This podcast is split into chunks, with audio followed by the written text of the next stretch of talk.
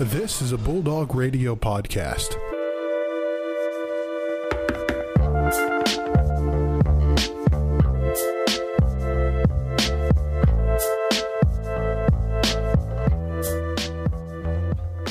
Welcome, everybody, to the Most Valuable Sports Podcast. Brandon Worth here, Joe Nagy, my co host, in front of me, and we have a great show lined up on this very cold third morning of February. Yeah, it took me forever to scrape off my car this morning, and like I drive a really old truck, and so the heat does not work. So I was seeing my breath the whole ride from my house to campus. So it was the worst. Good old Michigan winters, let me tell you. Yeah, you love it. But we got a great show today for you all. Quick Ferris sports report. Then we got NCAA football. The video game is coming back. Super excited to talk about that a little bit.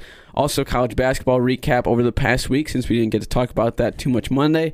And then finally, we got Super Bowl predictions for Sunday. We talked a little bit that Monday, but nonetheless, we still want to talk Super Bowl. Yeah, but first, we have an exclusive interview with Ferris State women's basketball player Kadyn Blanchard. So without further ado, here's the interview.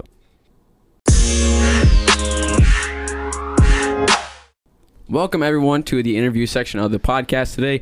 Today we have a very special guest, Kadyn Blanchard, on the show. Thank you so much for joining us. Thank you for having me. Yeah, so um, I think the first question, um, Kadyn, is um, what's it been like playing in this this COVID environment? How it's so much different than probably experienced in the past, like especially for you in high school basketball when we really didn't know COVID existed. How has that change been?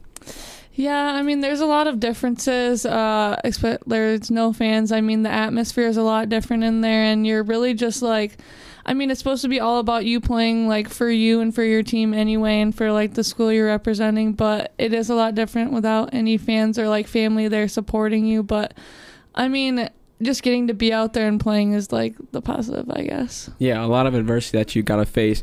I don't think a lot of people know that you actually turned down a D1 offer from Niagara to come here. What kind of made you choose Ferris over Niagara?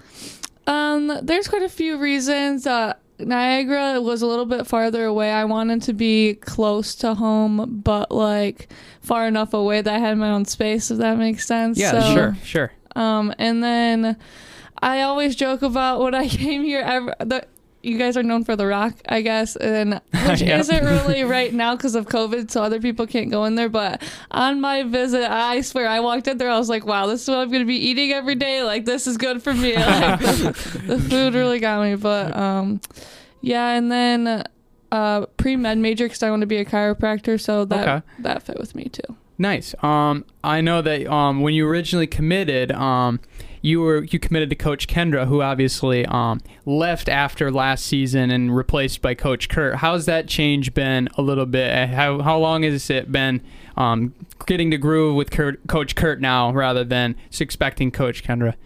Yeah, it was um, a big surprise when we found out that Kendra wasn't going to be here anymore. And you know, at first, all the negative thoughts are like coming to your mind, like, "Oh gosh, like a new coach. Like, what? What about this? What about this?" But I think he's done a really good job about trying to about getting us together as a team and like trying to make connections with us and.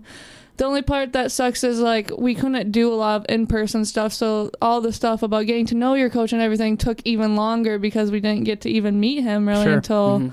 we had this one team bonding thing and then um but i think that we're all comfortable with him now and he's now comfortable with us and even at the beginning like when we started playing games i don't think we were even there and i think we're still growing but it's definitely got a lot better Yeah, a lot of things that you have to overcome. And obviously, it being second semester now, you've probably found a groove a little bit, kind of with classes, able to figure out your schedule.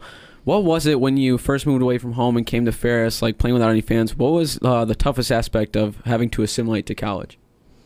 Um for the basketball aspect or school? A little bit of both. both? Okay for basketball i would say probably the speed and like strength of everyone else on the court. Uh, being a, like a senior in high school like you're the strongest you're the fastest at this point you have the most experience and then when you come to college oh, you're the newbie again. And just uh, the court's bigger. Where i was talking to my coach yesterday i didn't realize that a high school game's only 32 minutes long and i in some of our games played 38 minutes. So i've played for longer at a faster pace and with stronger people like than I've ever done before.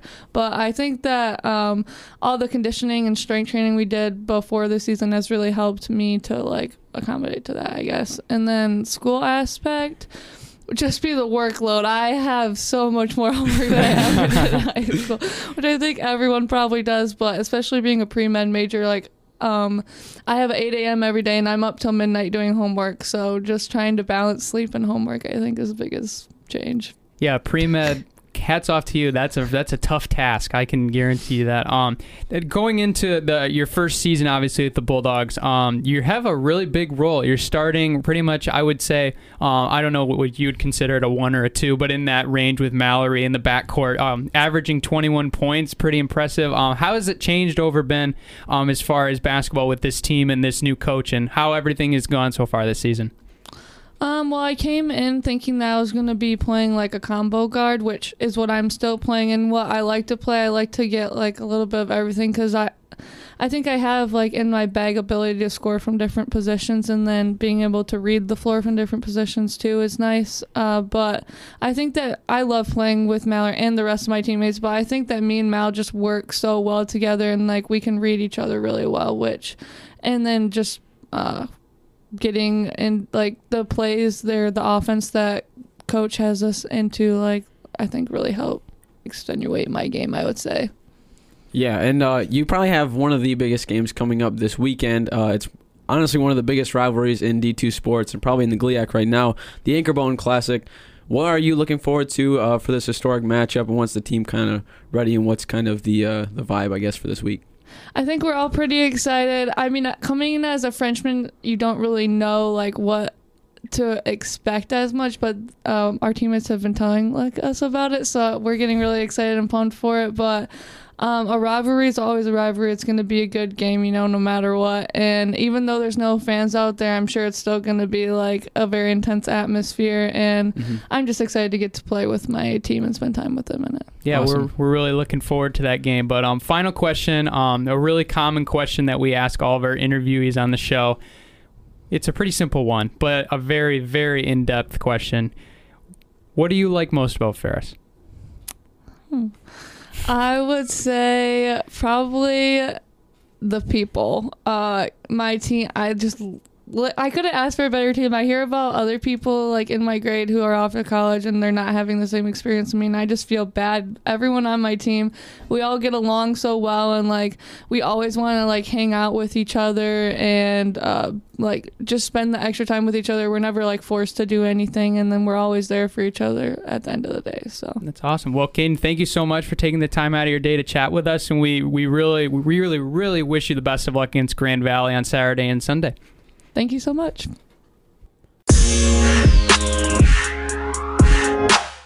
Once again, thank you so much to Kadyn Blanchard for coming on the show and taking some time out of her busy schedule to talk with us. So, once again, thank you, Kadyn. But to get into Ferris State sports right now, hockey played yesterday. Uh, they added another L to the column, unfortunately, against Michigan Tech. But, I mean, it was a home game. They lost 6 to 4. I mean, what else can we really say? Yeah, it's it's really kind of following the narrative of the season. Just really young team, really just trying to figure out and get some momentum. And it's tough to do against all of these great hockey programs. And I mean, Michigan Tech has been known for playing very good hockey over the last five, ten years at least. And even their program historically has been one of the best. But I mean, really, it's it's really hard to put into words like what needs to what what we need to have change, and it's it's just been rough because it we haven't found. I mean, really, the Trine game was it was so good because we finally got something rolling and we finally found some hey there's some positive insight on this season with with that win and it's just it's just been really tough we've played with a lot of teams like we're we're not going we're not going out in the classic like 0 and 0 and 12 fashion like you see in like the NFL yeah. where everybody's There's a lot of games blown out. by one goal. Yeah, we're in almost every game. Like I don't know exactly. Like we were in this game for the most part. We were down, I believe it was one one nothing after the first period. Um, mm-hmm. Then it was two, I believe it was four to two, and then we ended up clawing back, I believe, to within one, and then they kind of just shut the door at the very yeah. end on a, I think it was an, um, yeah, seven seven games of ours have been within one or two goals, and near the end, you, near the end, you know, it's either got to be through through a through an open net or something like that. So we're literally just one one mistake, one little misplay or whatever from being 500 rather than one in 13. Yeah, and it's it's really tough. We just need to find something. But I mean, we, still we still have a lot of promising pieces. I know we've said that a lot on the show, but it really is. I mean, we've got guys that are really are really doing a great job of being able to still keep us in these games because we had we have a lot of opportunities to like we we were outshot in this game a lot. It was 33 to 19 on the scorecard, and Michigan Tech did a great job on power plays, three for five, and that that really did kill us. Was we just had they took advantage of their opportunities and we did not on the other side. We were one for five but it we do there is there is some positives out of this. I mean i mean ethan stewart's been playing really well. I believe he had two points last night on two assists. Um, marshall moyes had a power play goal. Cole norris new captain. He's got himself a goal last night. Uh, jake transit and mitch deelstra both found the back of the net. So there is those young guys are still getting in there and getting the job done. So it's really good it's really good to see. But it's just it's just really tough. I mean I, I don't know I don't know what we need to do to change because I mean we've tried different sets we've tried different lines it feels like but it's just not it's just there's just something missing and what that is I don't know I don't know what needs to change Yeah, definitely. I mean, we got Bemidji State upcoming on Friday and Saturday, and last year they were one of the few teams that we beat again, uh, that we beat. So we'll see what happens there. But I mean, it, it's it's promising for this weekend, but we got Michigan Tech again, so it's going to be a, another tough bout of it, and then Minnesota State to basically close out our season.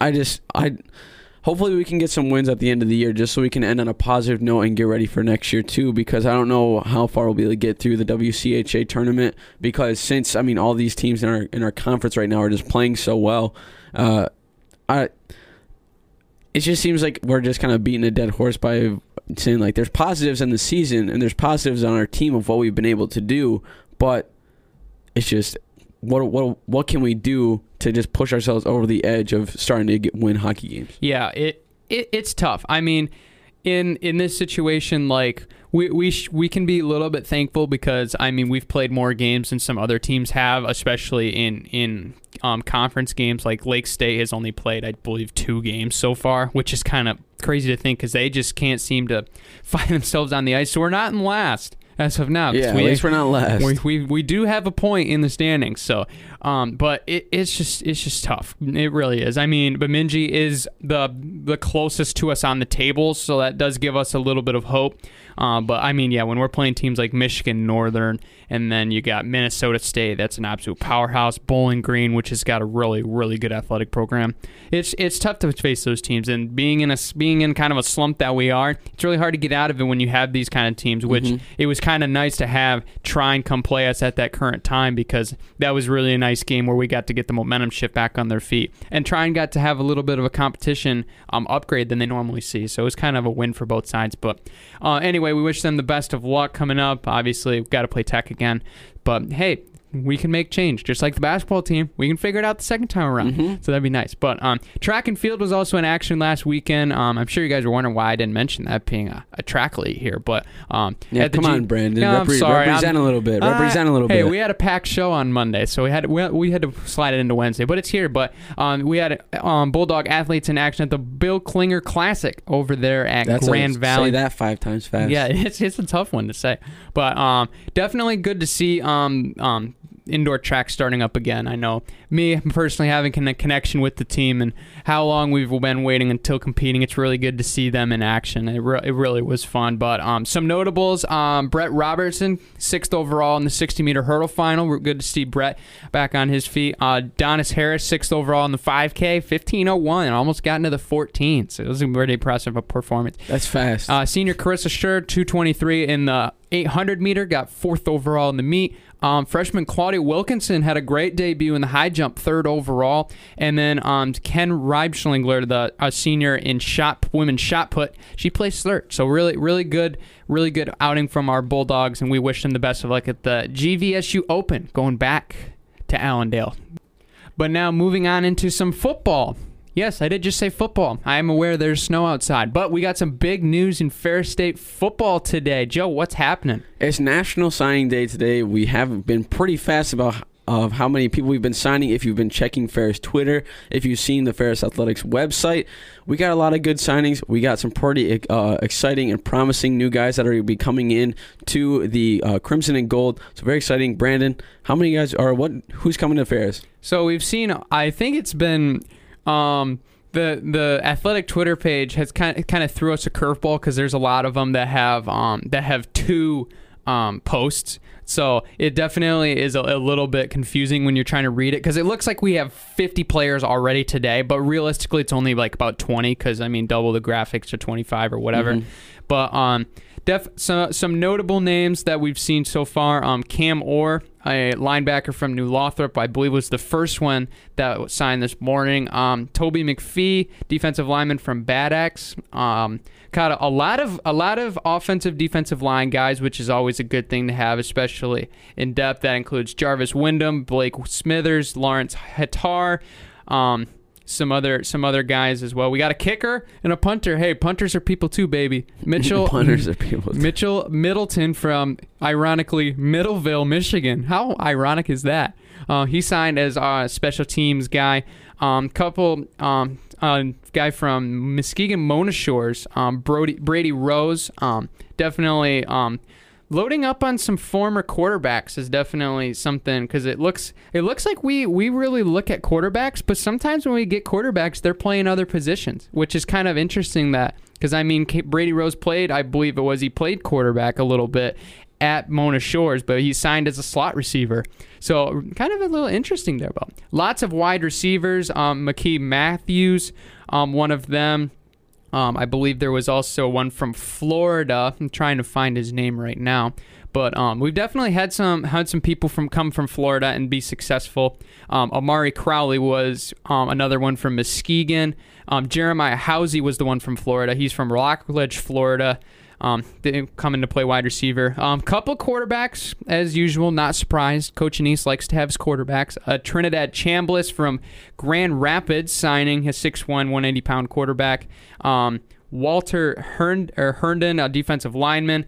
Um, Tyus Taylor, a quarterback from, I believe it's High- Highly, Florida, um, down in the I think it's more in the southern region. Um, I can double. I'll have to double check that. But lots of people coming to be Bulldogs, and it's really excited to see. And if you want to know all the details and all of the analysis on our signees, you have to check out the Ferris Athletics Twitter um, at 2 p.m. I believe Coach Annese and the coaching staff are having a press conference to announce all these signings and talk about them.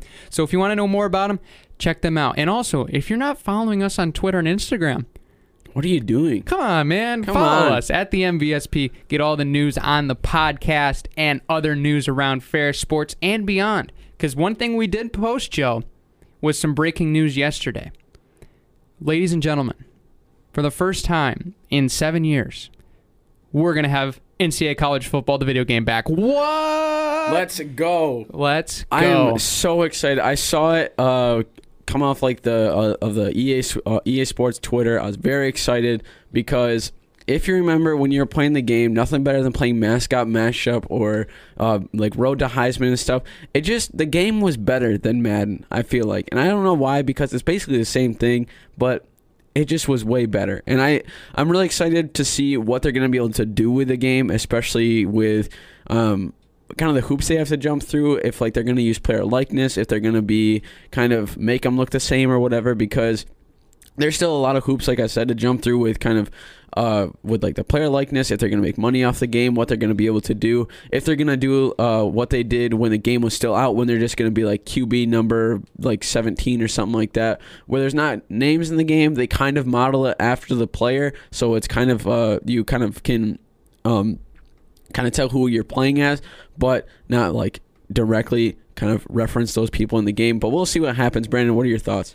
I, I'm stoked. I, I was never fortunate enough to own an NCAA football video game. Um, I had the Wii back growing oh, up, so, tough. so I never had that opportunity to get NCAA football. But I had played it on some other with some other friends and even my brother on on other consoles, and it was just a grand old time. I mean, I remember playing the classic 14 game, the last one to ever ever exist. It seems like for us in the last decade, but um, with Denard Robinson that was like liquid, cover. That's that video game's like liquid gold. You that is valuable. Go, like that you, is a value. My uh sorry to cut you off, Brandon, but no, my I- brother. I, know exactly where you're going. my yeah, brother, this. my brother sold um had to sell or sold the game because he was gonna get like a new console or whatever because his Xbox uh, 360 got the red ring of death. For those of you who got uh, had to suffer through that, like myself, but he went to GameStop to sell the game and he sold it for like 95 bucks because it was that expensive. It's that valuable. It's that valuable right now. Yeah, it's it's absolutely nuts. It's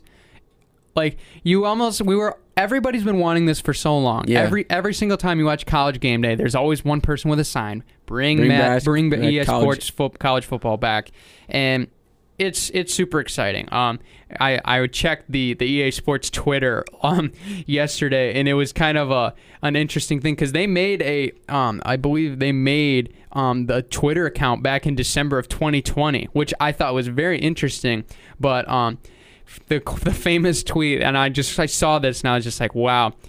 For those who stopped believing, college football is coming back, and I was well, I was just like, wow, it's really happening. There's there was But- like an Instagram page where it just like was uh, days without uh, NCAA college football, and it was just like guy a guy who would post clips of him playing it, and I think he got to like day from like the day from the day he made the account. I think it was like day like s- 700, 800 or something like over that. two years. Over two years that since he's made the account, and you know it's back. So excited. Yeah, it's it's so excited. They the they said that they were blown away by the passion, and we look forward to sharing more information as the development progresses in the next couple of years. Classic E EA. that brings the question: We're going to have college NCAA college football, the video game, back. But the real question that we're all asking is When? when we're going to get it back. Because I think a lot of people were th- uh, initially you're thinking, "Oh, it's coming back. We're gonna have NCAA college football 22." Is was basically the idea. Mm-hmm. We're gonna have it next year or even the end of this year. I don't think that's the case because I mm-hmm. mean, it's it's going to be interesting because you wonder how much of the because if they're going to take a lot of the aspects from the older games it's not going to i don't think it's going to take as long. Obviously you're going to you're going to redevelop some things. You're going to change the you're going to upgrade the mm-hmm. graphics and even upgrade some of the game modes. That makes sense. But if you're going to take that same template it's obviously like if you're if you're going to make something and you already have a template it takes less time. Mm-hmm. So in this case that it'll come out in the next couple of years. But if they want to revamp the game and change it it's going to be longer. It's going to don't. I don't think they should change it though. there's like, too there's too many game modes that that they had on the the old games that I think people would just Yeah. fall in love with. I think what they need to do is because we were talking about this like before we started recording is they should make it close to like 14 not as possible but just kind of make it so it's similar to 14 see what the feedback is from everybody and then improve it based on what that is because i don't want it to be just like madden because then it'll just be like oh you're buying two madden football games just so you can play as college teams basically and that's kind of the one thing that i don't really want to see particularly No, we want to have difference. yeah, we want to have like a difference of the game because if you know Madden lately, it's just been a carbon copy of the game. They just changed the they just changed the the cover of the of the box that it comes in basically. yeah. But I don't know. It's gonna.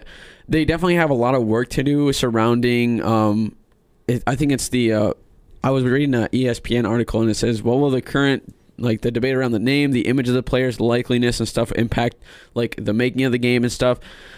Right now, they're. I feel like the main problem they're trying to figure out is using players' likeliness because in NC, or in NFL and kind of Madden, they kind of negotiate with a players' union. But with college, there's no players' union. You're Correct. you're talking directly to the like the college, the administration, and stuff like that to use that. So I don't know if they, I don't know what kind of hoops they'd have to jump through, or what kind of situations would arise from that, especially when they want to. They probably want to get players in where they can use their likeliness, maybe get some compensation for that because they don't want the universities probably to profit just off the players' likeliness too much. Yeah, and there that's been a situation that's gone on for a very very long time about NCAA player likeliness and the compensation that could come with it.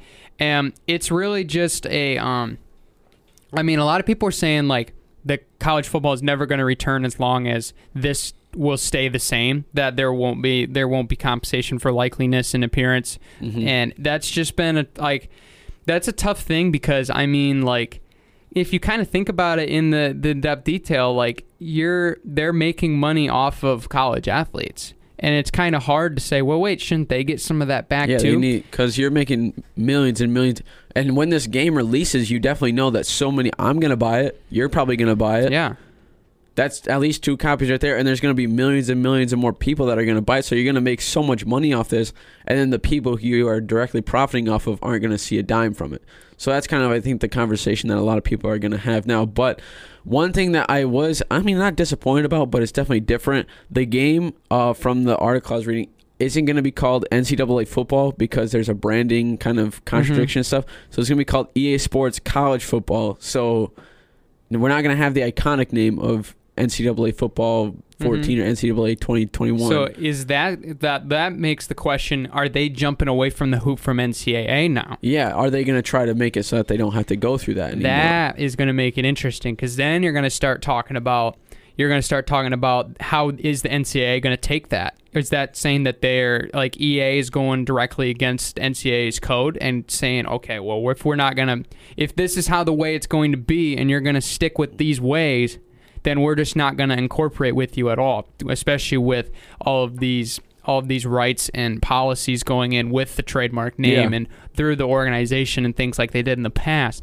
But it's it's going to be because this this really gets um really gets interesting because of what's going on with the the the name with going on with the the names and the likeliness and the the images and all of that for likeliness now with Yeah. the new developments in the NCAA player um kind of case that's going on because that that's still going on like I mean we go back to the Ed O'Bannon at UCLA when he sued the NCAA for that reason with the college basketball game back in I don't even know what year it was and that that went all the way up to the Supreme Court like that Yeah. that that case and that that idea has gone all the way up the chain. Like this is this has been a thing that's gone along for a long time, and now they've made the the changes with the the NLI, how that's been processed and everything. Like th- this idea has developed for over the last ten years, and it continues it's to be been- brought up every single year. it's been going on for a lot of time and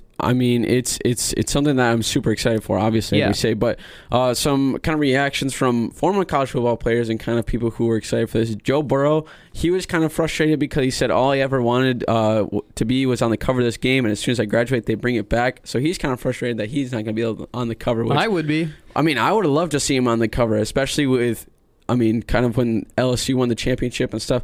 And then Kyler Murray said put a real one on the cover, but I don't know if they will because he. It's been years since he's been in the game. Guy Fieri uh, said put him on the cover. Um, it's in the game. Uh, his tweet said, and it said Flavortown U. So, Oh my god, um, I would love to see Guy Fieri on the cover of would've been- NCAA football. yeah. Put Uh, him in a helmet too. Yeah, Josh Dobbs from the Steelers. He said would have been nice for NCAA 16. Um, I agree. I wish that it just kept on going because it would have been something else. Um, and then Clemson football shared a video of uh, Dabo Swinney dancing in the locker room, saying, "Did someone say NCAA football is coming back?" So that's just a couple of reactions from from uh, players and universities that are excited for the game to be back. Yeah, that that I think now the I think what's even more developed, obviously like we can talk about the in-depth analysis of the likeliness and how the all all of these these bargaining agreements and compensation rules are going to go against each other with the EA and NCAA and even college ath- like the the Yeah. whole scheme of things we can talk about for a lot because that's such an in-depth discussion that has so many different elements to it. But I think the real question that's probably more debated and I think is way more fun to debate who should be on the cover. I think that's going to be a really interesting scenario because if they're going to rebrand it, like the the fact is is there are they going to make it EA Sports College Football 21 or are they going to change it to like what almost um like Madden did back in 14 instead of making Madden 14 they come out with this idea of doing a generational schemed game and they go out with Madden 25 on the 25th anniversary. Now I'm not saying it's like NCAA's anniversary or whatever. I believe the video game was made back in I I want to say it was right around 2000 93 actually. Earlier than I thought. Maybe I was thinking of basketball. When it came out, Yeah, back in 1993, the Bill Walsh college football game. that was what it was called. It was it was a really interesting. I believe it was almost even on like Nintendo at that time. Like it, it was just like the uh, even like the OG Microsoft and Windows platforms. Like it was that old. But it started back in 1993. So if they wanted to delay it to 2003 or 2003, whoa, where am I at? 2023 then now you're talking 30 years. So are you going to make that sort of like a generational game if that's your timeline? Or are they going to go back to the old track? Because then if you have it, what I'm getting to is if you make it the generational type of game, oh, now you can bring multiple faces that have been missed, like Joe Burrow, mm-hmm. like Kyler Murray, like Baker Mayfield, if you want to. Maybe some of these former Heisman Trophy winners like DeVonta Smith. Put those guys on the cover and make it more of a generational game to bring it all back in the a grand scheme, grand opening of the game kind of a thing. But it, it could be very interesting because especially when the game comes out, like these are all probably ideas that EA is considering right now, and with their timetable, it could be a while until we hear the answers. Yeah, definitely. And I mean, like you said, it's probably going to be a debate of who's going to be on the cover. I don't know. Eh, It's probably going to depend also when the game comes out because if it's years from now, then they'll probably have to choose different people because they're not going to put Trevor Lawrence or anybody those guys on there. So that's one thing that uh, I'm looking forward to is to see mainly when the game is going to come out and to see kind of like who the generational player, who like the popular players at the time, see if they'll put him on, or if they'll do like a group, uh, group of cover athletes over like the past couple years, if they'll pay tribute for like, um, like over the years all the good players and kind of have like all kind of on the cover too. But um, one thing when this game, when the announcement came out, it made me think, Brandon, of all the like the fun times I had in the game, my favorite modes. What were your favorite things to do on the game, and what were your favorite game modes to play? Oh, whenever whenever I was fortunate enough to play the game, um, I would say um, the the the road I, the road to the Heisman was always like a mode that I've always like. If I owned the game, that's what I wanted to play. Yeah. I've been like a, a my career guy in 2K and or Chell or like um and Madden. Like I that's always been kind of like my go-to game mode. I really do think that. Um, I don't think this is really possible to college football if they brought something like an ultimate team because it'd be kind of really interesting to see if um like you can build a team based off of other rosters like you can put like you could put Trevor Lawrence and um, you could put Ch- Chuba Hubbard Yeah. on the same team or something like that, or put Justin Fields with like so like, or you can even bring back generational players. Like you could have a, a vintage Tennessee running back Alvin Kamara on Mm-hmm. on the game with somebody like even Tim Tebow. Like if you brought the old Yeah, players back, if they did that. that would be a very interesting development. That's going to take a lot. If you, if they want Yeah, that in the game, that, it's going to be have to- 2024 or whatever. It's going to be a long time. But I'd- I think that the uh, I I usually played the OG mode. I really did like the the mascot mashup mode. I think that was That was really, really fun. I think that was cool. It kind of sucked for the teams that didn't have a mascot, but it was still fun. Yeah, like Michigan, I don't think we Michigan wasn't able to play, which kind of sucked because I like to play. That was like my go-to team, especially when we would play and stuff like Should that. Should Michigan get a mascot? just for this, just so you can play mascot Yeah. mashup. Who did who? What mascot did you usually play? Ooh. Uh, I know we discussed this before on a, on a, a, another show. I think we discussed best mascots, Yeah, I think and then we, did. brought up NCAA 14. Yeah. Oh man, I usually played. Um, I I know I played as um Sparty a couple times. Um, not by choice. In as a Michigan fan, it was not by choice. Um, eh, I think I played. I played a lot with um. I think the Stanford tree was honestly pretty funny Yeah, he had no with. arms. Yeah, it was just like, what? How does this work? Um, I know I played a lot with the Clemson Tigers just because I was a little bit of a Clemson fan growing up. Just because I, Yeah. I um, I, I think the, um, the LSU Tiger as well. Like the, I, I was just a fan of Tigers back then. But um, I think those are the the main two that I played with. I know I dabbled with some other ones, like the Stanford tree was Yeah. pretty. Uh, this, I think there was there a Syracuse Orange. I think there was. yeah, I played as him a lot too. yeah, just like, he's a these ones were just they were just so weird and bizarre. You just had to play with them. Yeah, I played normally. I would play with um, Pistol Pete from Oklahoma State, just because he Mm. had the huge head on him. Oh yeah, and it was just fun to play.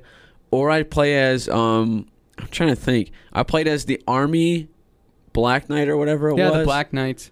I played as him. because like it was just a cool like their uh, mascot was really cool. And then I played as the uh, Tar Heel, the uh, the Oh, what is it? Is there a thing a goat or is it a sheep Ah, it's a kind of or a ram or something like that? something like that. I think it's more towards because a ram. I played as that uh, because I just thought the mascot was really cool. But I mean, to bring up one thing that you just said, Brandon, that made me kind of think about it was what if they're going to bring like an ultimate team factor into it? Because I, I don't know if that. I just don't know if that would be able That to would be like, nuts. It would be nuts, but I don't know if like you want to do that just so that you can have some differentiation between Madden and NCAA football. Yeah, I I think that that's gonna be probably left out because of that would make it that would be an easy difference between that and Madden, and it would probably I don't think people would be upset about it. Would, Yeah. would they absolutely the- love it if that Yeah. was a case? Yes, but how much time? I think some other people are saying. Okay, you're bringing the game back. You don't have to create all these other modes. If you come out with the classic with these year's rosters, we're going to buy it Yeah. if you make it next year. I think that's more the priority. Yeah, I, And also, a Tar Heel is Ram. I just looked it up to make sure. It is Ram. cool beans. For Yeah. the longest time, side note, I thought it meant their mascot was literally you had tar on your heel when I was little. like that's what I thought it was. No, there's a But- lot more. There's a lot more history behind them. Yeah. but yeah, his Yeah. name is um Ramses the Ram. Ramses. Ramses. Rams- It sounds like a like a Greek goddess kind or a Greek, god, or kind of name. Ramses. Ramses. It's kind of like a mythical name, Yeah. but it definitely definitely looks different. Um, because I know they they did like they have the, the the the ram like mascot that they have at like basketball games and stuff. And then I remember they had like an actual ram, and they put like a little hat that had horns on it. And I, I was like, what? What? Are they? Like they've they've tried multiple different things, which is kind Yeah. of funny. Yeah, but uh, nonetheless, we are both very excited for this game. It's definitely going to be a lot of tension, especially for the next couple of years, if that's the case for when the game comes out. But you definitely know when fans get to be back for college uh, game day, there's going to be so many signs that say like we did it and college football is finally coming back. we did it. Look- yeah, definitely. Hey, look at us. But staying kind of in the college realm, we got college basketball. We didn't talk about it too much Monday because we had Barrett and Travis on the show, so we want to talk a little bit about football. But nonetheless, we had a pretty eventful week uh, last week. Um, some good Big Ten action and just some good action uh, throughout the whole uh, the whole nation as well. Um, but I mean, to start off, it was yesterday. Michigan State played Iowa. It was a little bit closer than I thought it was going to be. It was close. I thought it was going to be a blowout, time. to be honest. But Iowa beats Michigan State 84 to Ah. 78, Shucks. just barely. They almost had him. They really, they really did. There was seven minutes to go, and they were only down one. Like they were in this basketball game, and it was. It's really tough to to see it end that way because I mean, as of course, as Michigan fans, we want to see we want to see Iowa go down because we want to take over that top spot. But yeah, like this game was back and forth for the longest time, and it was just very interesting because they're like it. w- Like if you look at the way the game was going on, like they, they it was still like it was two points with 12 minutes to go. That was the the I believe the um the time where Michigan State had the highest win probability. I believe it was like 57% or something like Yeah. that. Um, I think but there was a little bit um, earlier in the game when Michigan State was up. They were up by like 11 in the first half. But like this game was pretty like this was a game where it was like okay, Michigan State looks a little bit more like themselves, but it's definite I've heard a lot of things about um, who's been playing, who's been getting more minutes, that sort of thing. Like everything's going. Like Rocket Watts is now off the bench, so that's been definitely yeah, a he hasn't. change. I was gonna say because he hasn't been really been playing as well as he normally is. He still gets a lot of minutes. He still got 22 minutes, Yeah. but coming He's- off he's the bench, roles, yeah. yeah, coming off the bench is a huge change from last year when him and Cassius were kind of the one-two punch that we were able to see, and kind of when uh, later on in the season when they were kind of solidifying themselves as kind of being able to go far in the tournament, and then it got canceled. But nonetheless. Speaking of the tournament, it's coming up soon, and that's what I'm excited for because we got the selection show and all about that stuff. But go back to the game. March Madness. Yeah, Dun, dun, Garza. Dun, dun. once again, I mean, he just took over. 27 points, 12 rebounds, two assists. He just did what he did, what he usually does, and he just produced uh, some pretty good numbers. Yeah, the the thing that really gets me about Michigan State is how the rotations go is really kind of strange because I mean you got like Marcus Bingham who I think is honestly a pretty good player. Um, he fouled out yesterday or yesterday, but like you would think like oh it's probably gonna go to it's probably gonna go to Marble or somebody, but then there was other guys that came in like Kithier and Hall that came in also in a rotation. It was just kind of like it almost like you look at it and it's almost kind of like every time you go you look at the game it's like there's a there's like a different lineup Yeah. and it's like kind of weird. And then there's times where it's like a five, almost like a near classic. All right, one, two, three, four, five, in. You're like, what? This is so weird. Like it, it's just a really the the the way that this team is different than other teams just kind of makes it that much more like Mhm. confusing, especially for putting the pin to the point why they're so struggling this year in eight and seven. But Mhm. I, I don't really I don't really know. I'm trying to fig. I I want to like tell Michigan State fans this is what you need to do to fix it. And I don't really know exactly what that is. I think really the thing that's kind of been like there's been times where there's been a lot of guys that have come in and then they just not done well in their minutes. Mhm. I know like um Kithier, he's had a lot of potential, but the dude gets so many fouls and just doesn't have as great defensive presence as some of the other guys, and that's been a little bit of a problem. And it's just kind of, especially when you're going up against a team that's really physical like Iowa with Luka Garza and the some of their other guys down low. Like it's definitely a tough task, you could say. And I, I really don't know what I don't really know what they they need to do because I mean, when you look at like Iowa, this game was a sh- little bit of a struggle for them. McCaffery didn't shoot very well. Wieskamp didn't shoot like he normally does. Mhm. Like this was a prime game Michigan State could have won, and they still fell by six. I don't know what they need to do to get on top, but I there's got to be some sort of change Yeah. coming because I mean Garza put up his numbers, but when other people outside of him don't get his numbers, like Garza's not going to win the game by himself. Yeah, definitely, and I think it's mainly. Be, I mean, we've been seeing it all year with the absence of uh, like a Xavier Tillman type player. When you don't have a big force down in the paint, you're not because especially with Luka Garza being there. If Xavier Tillman was there, I don't think you would have seen those numbers from him. Oh no, Um, we saw we saw him clamp down a little bit on Garza la- last time those two faced off. Yeah, because he's able to really be a dominant force down low, and I think that's what they're really missing this year. Um, is just kind of, uh, and especially Cassius Winston too, having a very commanding presence on the floor, and then being able to combine combination with that of you know when Rocket Watts played last year, and then also uh, Xavier Tillman was able to kind of command down low as well. But uh, another game that I thought was pretty good to see was Baylor versus Texas. Baylor making a strong case of why they should be number one, able to knock off number six Texas, eighty three to sixty nine. I mean, Baylor just took care of business. Two guys over 20 points, and then kind of spread the love a little bit with points all throughout the whole game. Uh, Mitchell, 27, Jared Butler, 21. Texas just couldn't keep up. Yeah, I think when you look at Baylor, like they're just so fundamentally solid, it's hard to beat them. And it's really hard to beat them. And they're like they they led by 15 at one point in this game. They ended up winning by 14. Like like Texas had a one a short lead I think early on, but I mean the this is the crazy part. Like Baylor was Baylor's a pretty physical team. Like they had they had 18 fouls in this game. Like they they had points where they were just pushing Longhorns around left and right, and that like Baylor's generally been a t- pretty tough team.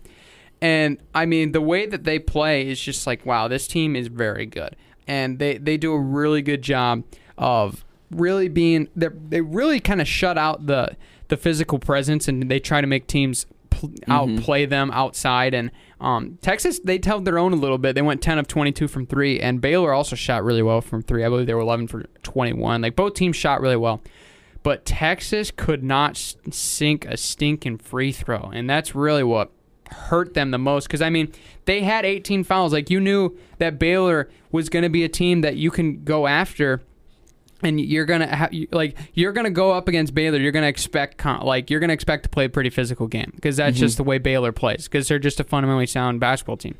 But the fact is, like you had a chance to go in and like you were at home. You had an opportunity to beat the number two team in the country, and you got those opportunities with free points, and they just they couldn't sink them, and that's really what hurt them in the end of this game. Yeah, definitely. I think you got. And the thing that kind of irks me a little bit is I don't think the committee really gives Baylor enough credit. 'Cause I think Baylor should be number one, especially with the with the record and with the the rap sheet of who they played so far. They played.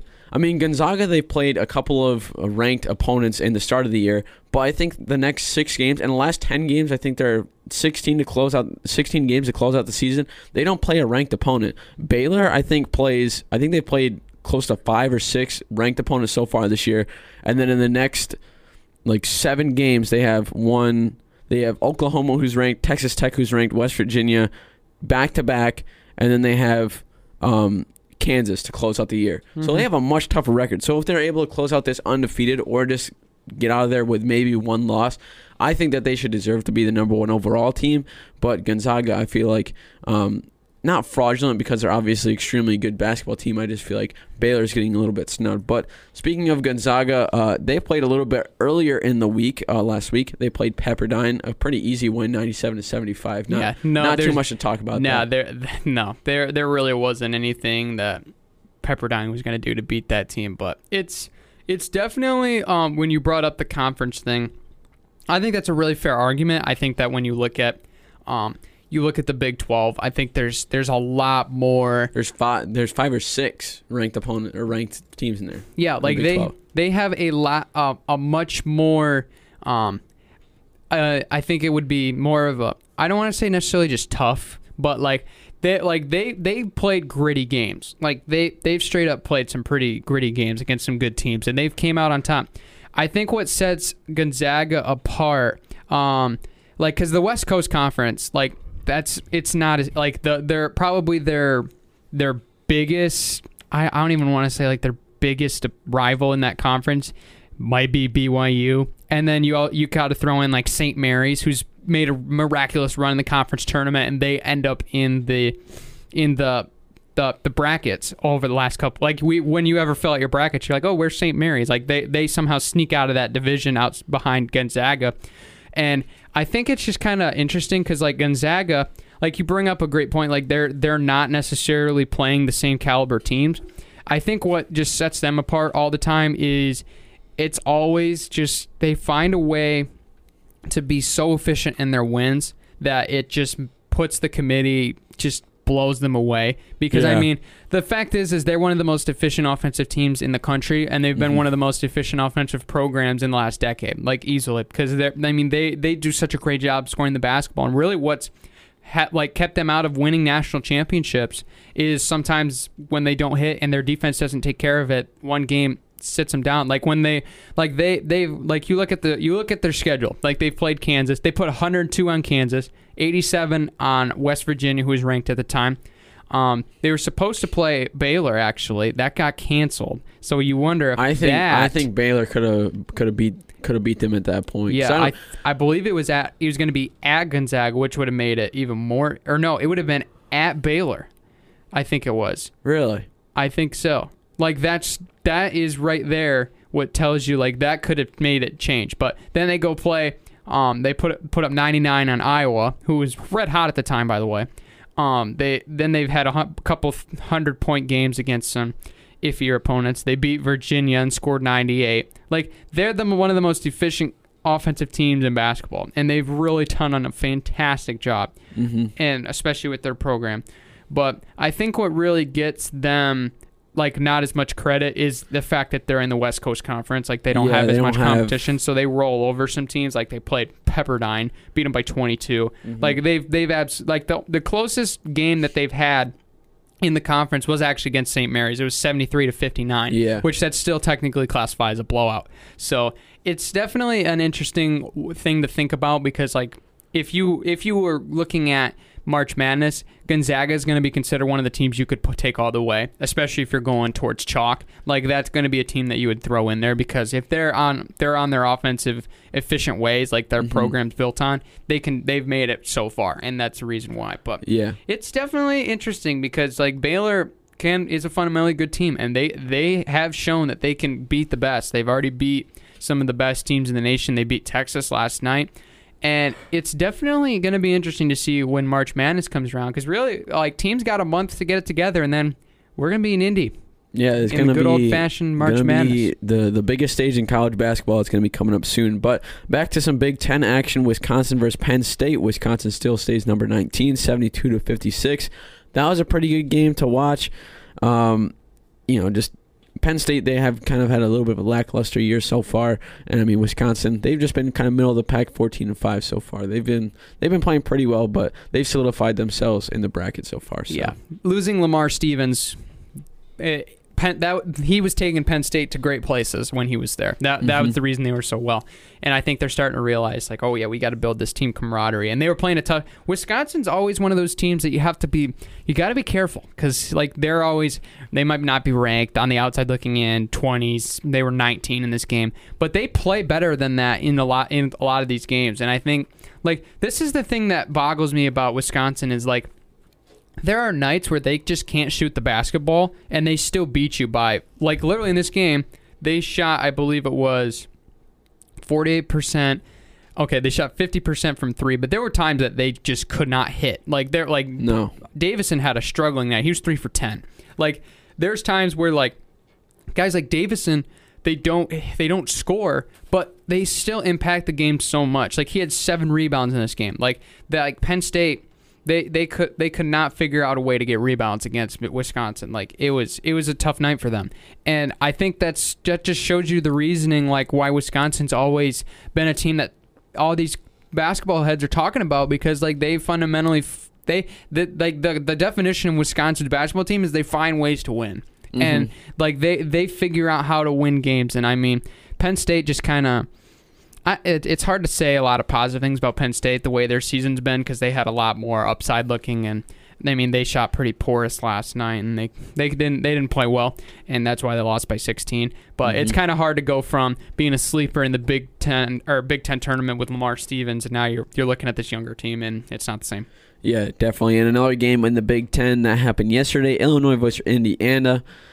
Illinois, same thing as Wisconsin. They're just staying in the middle of the pack of the Big Ten. I don't think they have a chance to win the whole thing because they're 12 and 5 right now. They had a little bit of a, a cold spell in the middle. I think they're finally starting to kind of pick it up again. But 75 to 71, it was still a close game. Indiana really did put on a show for for the Fighting Illini. Uh, but Brand, what were your thoughts on this game? Yeah, Trayce Jackson-Davis is definitely a guy you want to watch, especially in tournament time. I mean, the, he's one of the most dynamic. I, I wouldn't I wouldn't call him a center. I'd call him more of an athletic stretch four, stretch five. He's not like your typical center. Like he's not like a. Uh, who could I throw? Like if you look at the other side in Illinois and you look at Kofi Cockburn, that's kind of the guy you're like, yeah, big guy, boards, low post points. That's that's your definition of like stereotypical center. If you if you were a bas if you you know basketball, and that's like he's the kind of the, that more of a guy. Like 16 points, 10 boards. And that statistic that shows you kind of what he does.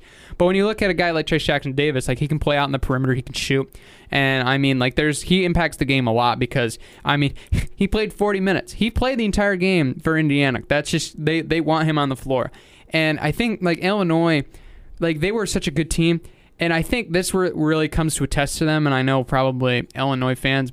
Some may agree with this. Some some may hate me for saying it, but it really kind of is the truth. They get streaky.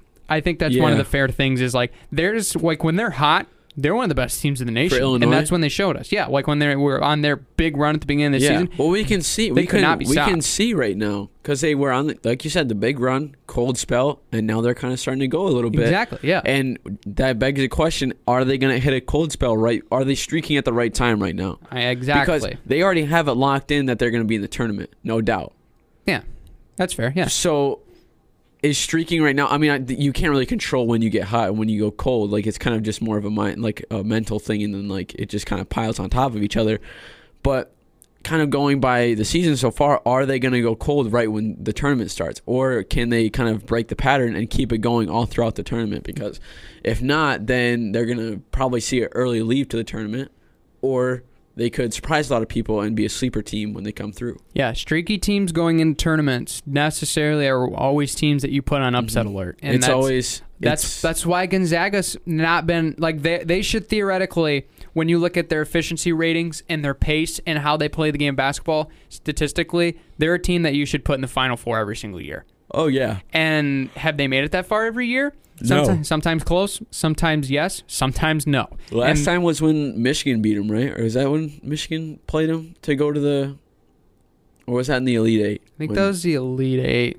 I was gonna I say know I know we beat I know we beat them in the tournament when Yeah. uh, Mo Wagner was here. Yeah, because we played good Michigan. defense that day, and Yeah, that- we did. That's that's how we and our and our offense took care of business on the other side. So it was definitely it's definitely gonna be interesting to see how Illinois reacts, especially once we come closer to March. See how they adjust if they're going to be on that hot streak, or if they're not. Mhm. And because I mean, like we've seen, like Michigan, like Michigan, for example, big t- like later years, Big Ten tournament. That's where we've figured out how to peak, and that's how we make runs in the Big Ten tournament and that NCAA tournament. Mhm. But some other notice or notable games, I should say, um, Kansas taking down Kansas State in that interstate rival.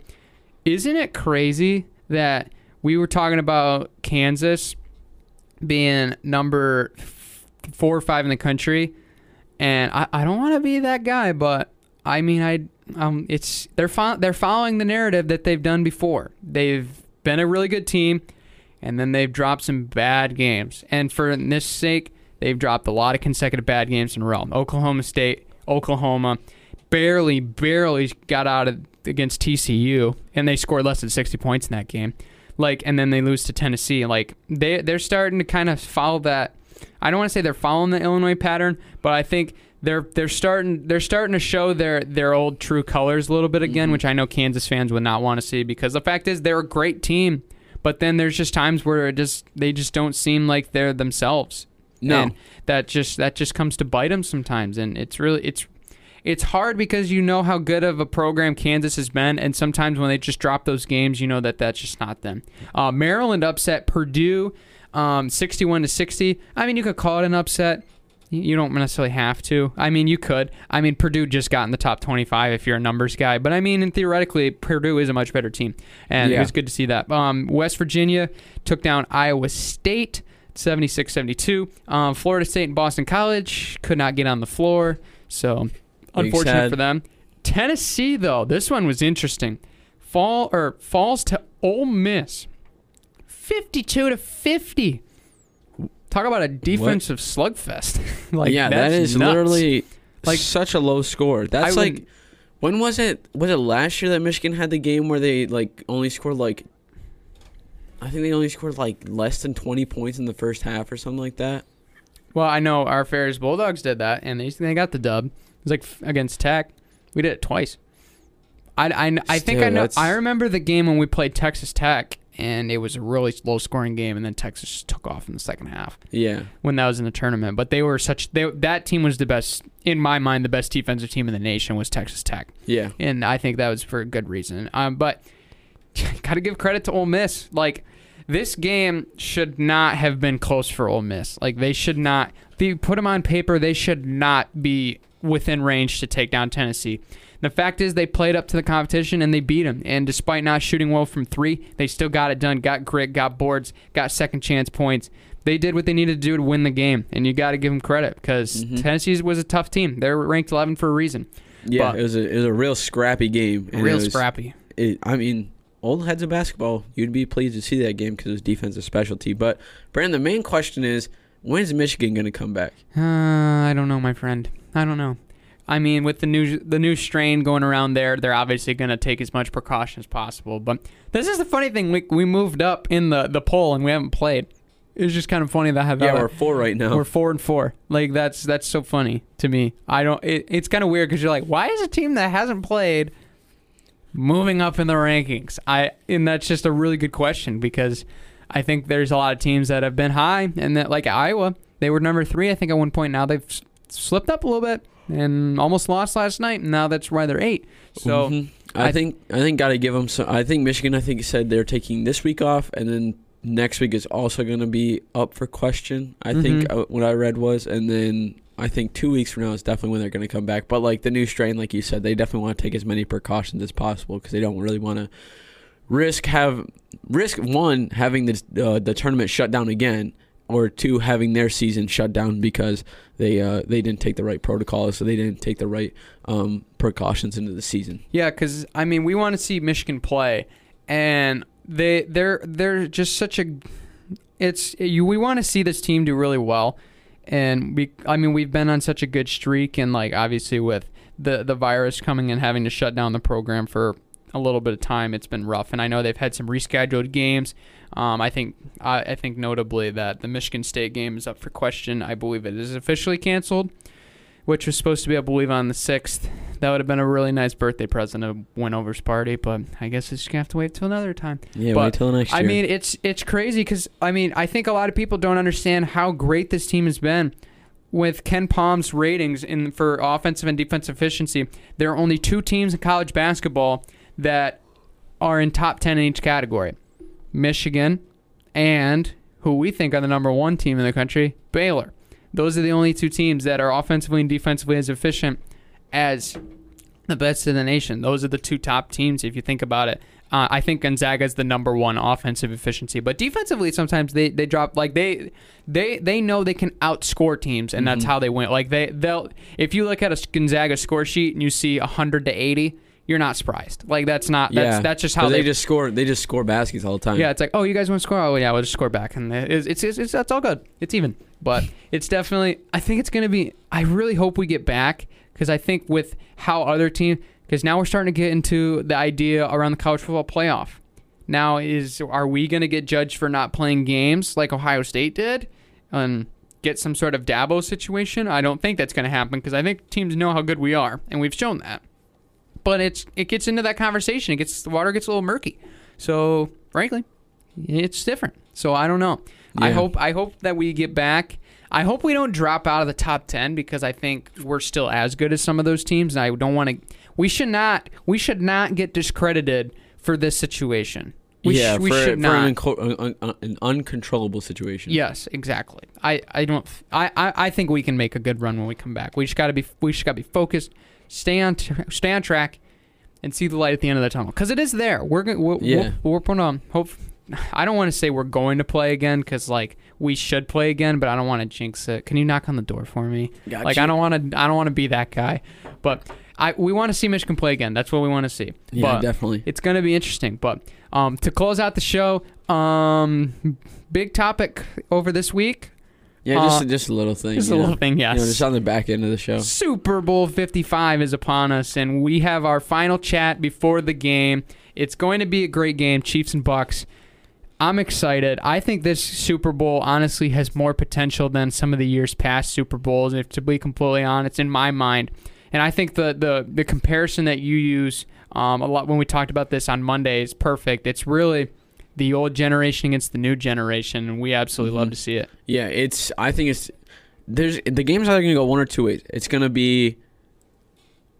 it I don't want to say three ways. It's either gonna be a really high scoring game, or I feel like it's gonna be both teams under twenty because they're gonna be able to lock each other down, and it's gonna be up to the defense to figure it out. Because for for the Bucs, I feel like what they need to do is just make it so that Tyreek Hill doesn't get open space and can go down the field because Patrick Mahomes can throw the ball basically pinpoint accuracy from anywhere on the field as we've seen. And I think once they once they can figure that out, once they can shut that down, then the Bucs. But like Tom Brady, as we've seen in the Super Bowls past, and anytime he gets in the playoffs, he's deadly. He's a guy who can just do. He deals when he's when he's there. The Super Bowl is basically his home, and he's going for what seven, seven for ten, gonna set a Going, record or going something for like seven that. for ten.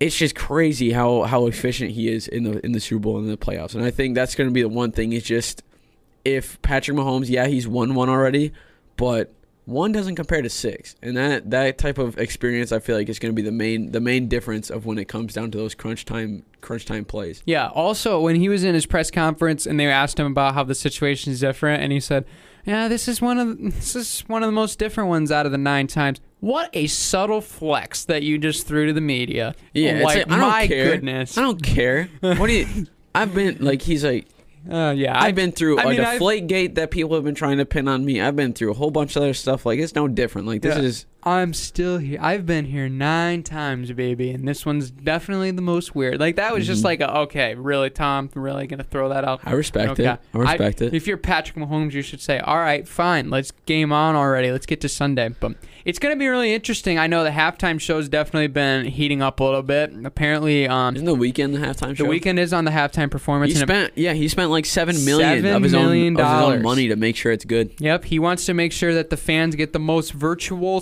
cinematic experience ever, quote unquote. That's going to be. I'm honestly wondering what that's going to be more about. I'm obviously way more excited for the football game, but that that to me just makes it that much more of an interesting Super Bowl. And the fact that they're going to have some fans there, I think is great. And giving the the the healthcare um the healthcare people an opportunity to be there, I think is a really really great gesture because the reality is a lot of them are the reason that we have sports right now, Mhm. and we thank them. So It's going to be a really interesting Super Bowl. If I think this game's going to come down to a couple things, I think it's going to be how Tom Brady's going to be. I th- how Tom Brady's going to react to um, pressure and changing coverage is going to be different because there's been times where he's not thrown, um, he's not thrown the ball well against some more. Um, I want. I don't want to say like. I think. I think there's times where in More some, experienced teams, I feel like. you yeah, like the Chiefs know how to how to change it up, and I mean, you got Tyrann Mathieu that literally can play every position on the field. I think he's actually taken snaps at every single position on defense. He's even played D tackle. He, he was standing up and reading like a like a read at the line of scrimmage, like some of those times. Like I think he has three three snaps at D tackle, and they were for special plays. But that just shows you how versatile he is, and how the fact that that Chiefs defense. Like when you look at Tampa's defense, it's really set in stone. They're here to st- they're really here to stop the run and covering the pass. Like that's like their front seven is we're going to contain, and then the other four are kind of I don't want to say they're out on an island, but they're trusted to be able to do their job by themselves, and then they have to back off or play cover four, Tampa two, or whatever they that's what they do. But like when when the the Chiefs defense they change a lot more and they have a lot of they got some like I think like guys like Chris Jones don't get enough credit for what they do cuz they they pressure a lot and I think that's something that a lot of people miss about the Chiefs defense cuz obviously you look at their secondary and they're they're a fantastic team. I mean, I brought up Mathieu, and then you got Bashaud Breeland. Like they got they've got guys that can cover really well. So how they change up coverages, they throw they throw Tom Brady into into pressure against a cover two, cover three, where you got you got safeties back there ball hawking. That could lead in trouble. And like the thing that alarms you if you're a Bucs fan, like Green Bay's secondary and their defense is not to the strength of the Chiefs. And they, No, no they- chance. And I know that Tom made some of the decisions he did based on the situation. Like, oh, it's third down and 10. I'm going to throw deep. If I get picked, I get picked, same as a punt, almost kind of a thing. But like when Tom Brady gets pressured, that's been statistically the best way to beat him. So the fact is, they can put pressure on Tom Brady and they can do make him like if if you can pressure him with your front four, maybe five, and you can have guys back there ball hawking, you're gonna have a chance because sometimes there are times where Tom Brady makes the the I don't want to say like the he makes the right throw, but it's the readable throw. And I think the Chiefs know that and I think like you you don't want to you're not we're not discrediting Tom or anything, but like when you got seven guys back in coverage and you're getting pressured, mm-hmm. bad decisions will happen. So I think that's what the Chiefs need to do. And if you're the Bucs, you got to stop the playmakers. You Yeah. got to stop Travis Kelce. You got to stop Tyreek Hill.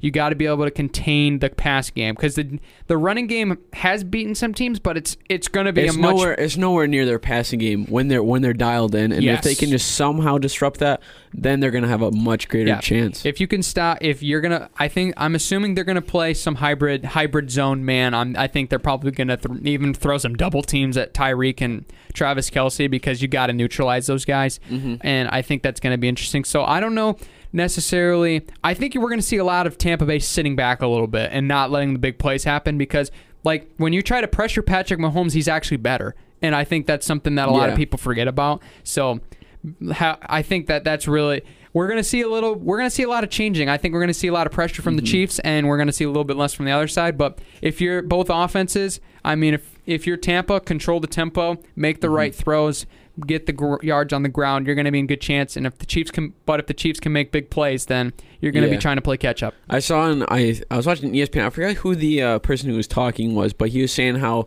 as long as Tampa can pressure Mahomes without blitzing, then they're going to be pretty set to Yeah. have a, have a really good chance to Yeah, when you bring pressure against a team, or when you put pressure on a team, and you have seven guys in coverage, it gets really hard to make Yeah. the perfect throw. As long, yeah, just get the pocket collapsing down on him and force him outside. Even though there really isn't much of a difference of Patrick Mahomes throwing on one foot, running across his body, to compared to him just sitting back in the pocket. yeah, At least getting him a little bit of pressure and making it so that he has to focus on a couple more things, so that way uh, something goes down. But make, where, it- make him run a little bit. He might be a little still nervous from Yeah. that concussion. Where- Not, yeah, I'm not saying he's Tom Brady's yeah. Tom Brady's speed or anything like lightning, but make, yeah, just That make him feel a little bit, make a little bit uncomfortable at least. Where's the Super Bowl at this year? Raymond James at Tampa. Really? So that makes it even more interesting. Tampa Bay at home. Will they be able to perform on their home turf? Or will the Chiefs come in and spoil everything again? We'll have to find out on Yeah, that- Sunday. CBS, 6.30. Be there or be square. What? Like we should we should have like a we should have did a top Super Bowl foods. That would have been kind of a fun. Oh thing. yeah, like a Super Bowl party food. Yeah. Okay. One one food One- that one you food? you have to have at your You- Super Bowl go party first. before You we end first, up. Can Okay. My mine. Oh man, wings. Number one. Easy. Wings. Wings. I, I mean, I've I've notably done pizza a lot in the past, but I think I think Wings are just a salad because you can just have them out Yeah. there. Because like pizza, like you need to have a plate, but like wings, you can just grab one and yeah, wings and like- pizza. Number Because one pizza, and two. pizza, you have to commit to a whole slice. You can't just eat this like two or three bites and then throw it away because That then people true. get mad that they brought pizza and then you need. For me, I'd have to go like queso dip, like spicy Nah. queso dip. Chips and dip. Like my uh, like we would make job. usually to the parties that we would go to. There's like a there's like a chicken and cheese like queso dip. So like it's like shredded chicken and like Oh, uh, spicy spicy cheese dip and stuff. Oh, dude, it's so good. Would not go to a uh, to a Super Bowl party without it. Yeah, I, I think there's there's a there's a lot of good other good other foods back there. I know a lot of like um I know my my church does this as a chili cook off. I know chili's a really popular thing. I've never done the chili thing, but apparently like a lot of I'm people not a like huge it. fan of chili to be honest. Really? Yeah. Yeah. I like chili, especially this time of year, but I'm I'm not gonna have it every single day like some people Yeah. do. And it's just not it's just not me. But thank you guys so much for listening. We appreciate your support and we appreciate everything that you give us on this podcast. And we appreciate you listening. And as you can tell, we appreciate you. Aw.